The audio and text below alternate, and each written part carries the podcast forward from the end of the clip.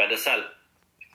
Ah, ang padasal ay may kaibahan ito sa pamisa. Pero kung isipin natin, parehas lang yon padasal at pamisa.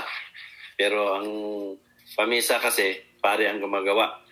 Itong padasal, ang gumagamit nito, itong mga ano, kung alam ninyo yung nagdadasal sa may patay, yung nasa bahay, dadasalan nila ng nine days. Ang normally ang gumagawa niyan, mga katikista, at ay iba din na marunong magdasal, kung ano-ano man yung mga dasal na yon na ginagawa nila. Ito din yung pinamulat nila na yung padasal na yon uh, successive yan na 9 days mula nung namatay na pinadalasan, pinapadasalan daw yon para maligtas. O ngayon, ganun pa rin ang istorya. Doon sa pagsimba, para magsimba araw-araw para maligtas. Pagkatapos no namatay, pamisahan para din maligtas. Ngayon, nung kakamatay lang, meron silang pamisa uh, padasal na 9 days. Meron pa silang padasal niyan. Pa 40 days pa.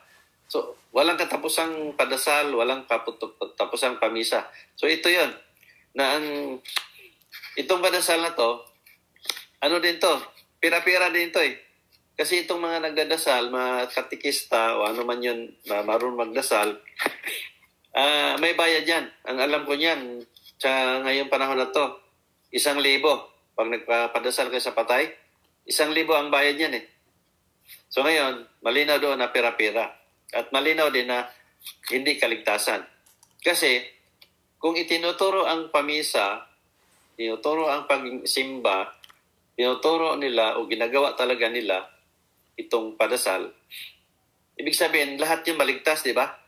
Kasi nagpa, nagsimba buong buhay, pagkatapos ng namatay, uh, pinamisahan ng walang katapusan, tapos na magkamatay, pinadasalan para daw maligtas. O ngayon, dahil maligtas pala sila, ang mga taong ito, dapat hindi na itinuturo ng Diyos yung ay hindi na itinuturo ng mga pare at pastor na may impyerno. Kasi kung itinuturo nila yon, para saan yon?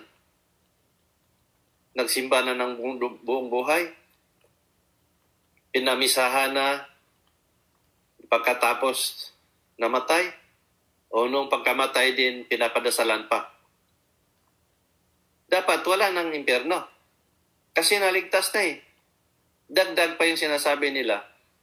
Pag ngumpisal ka, doon sa pare, papatawarin ka ng Diyos.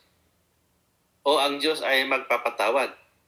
Palas pa pag namatay ang tao, may tinatawag silang santalanan, nagbabayad kayo, puntahan kayo ng pare, yung mamatay na, para mangumpisal at para na makapasok sa paraiso ng Diyos. Dahil pa sa panahon na yon, pag nangumpisal yung mamatay na lang, eh, mapatawad ng Diyos. So, ibig sabihin, maligtas na siya. Pero bakit may impyerno pang itinuturo? So, malinaw na pangluloko. Kasi, hindi na dapat ituro yan.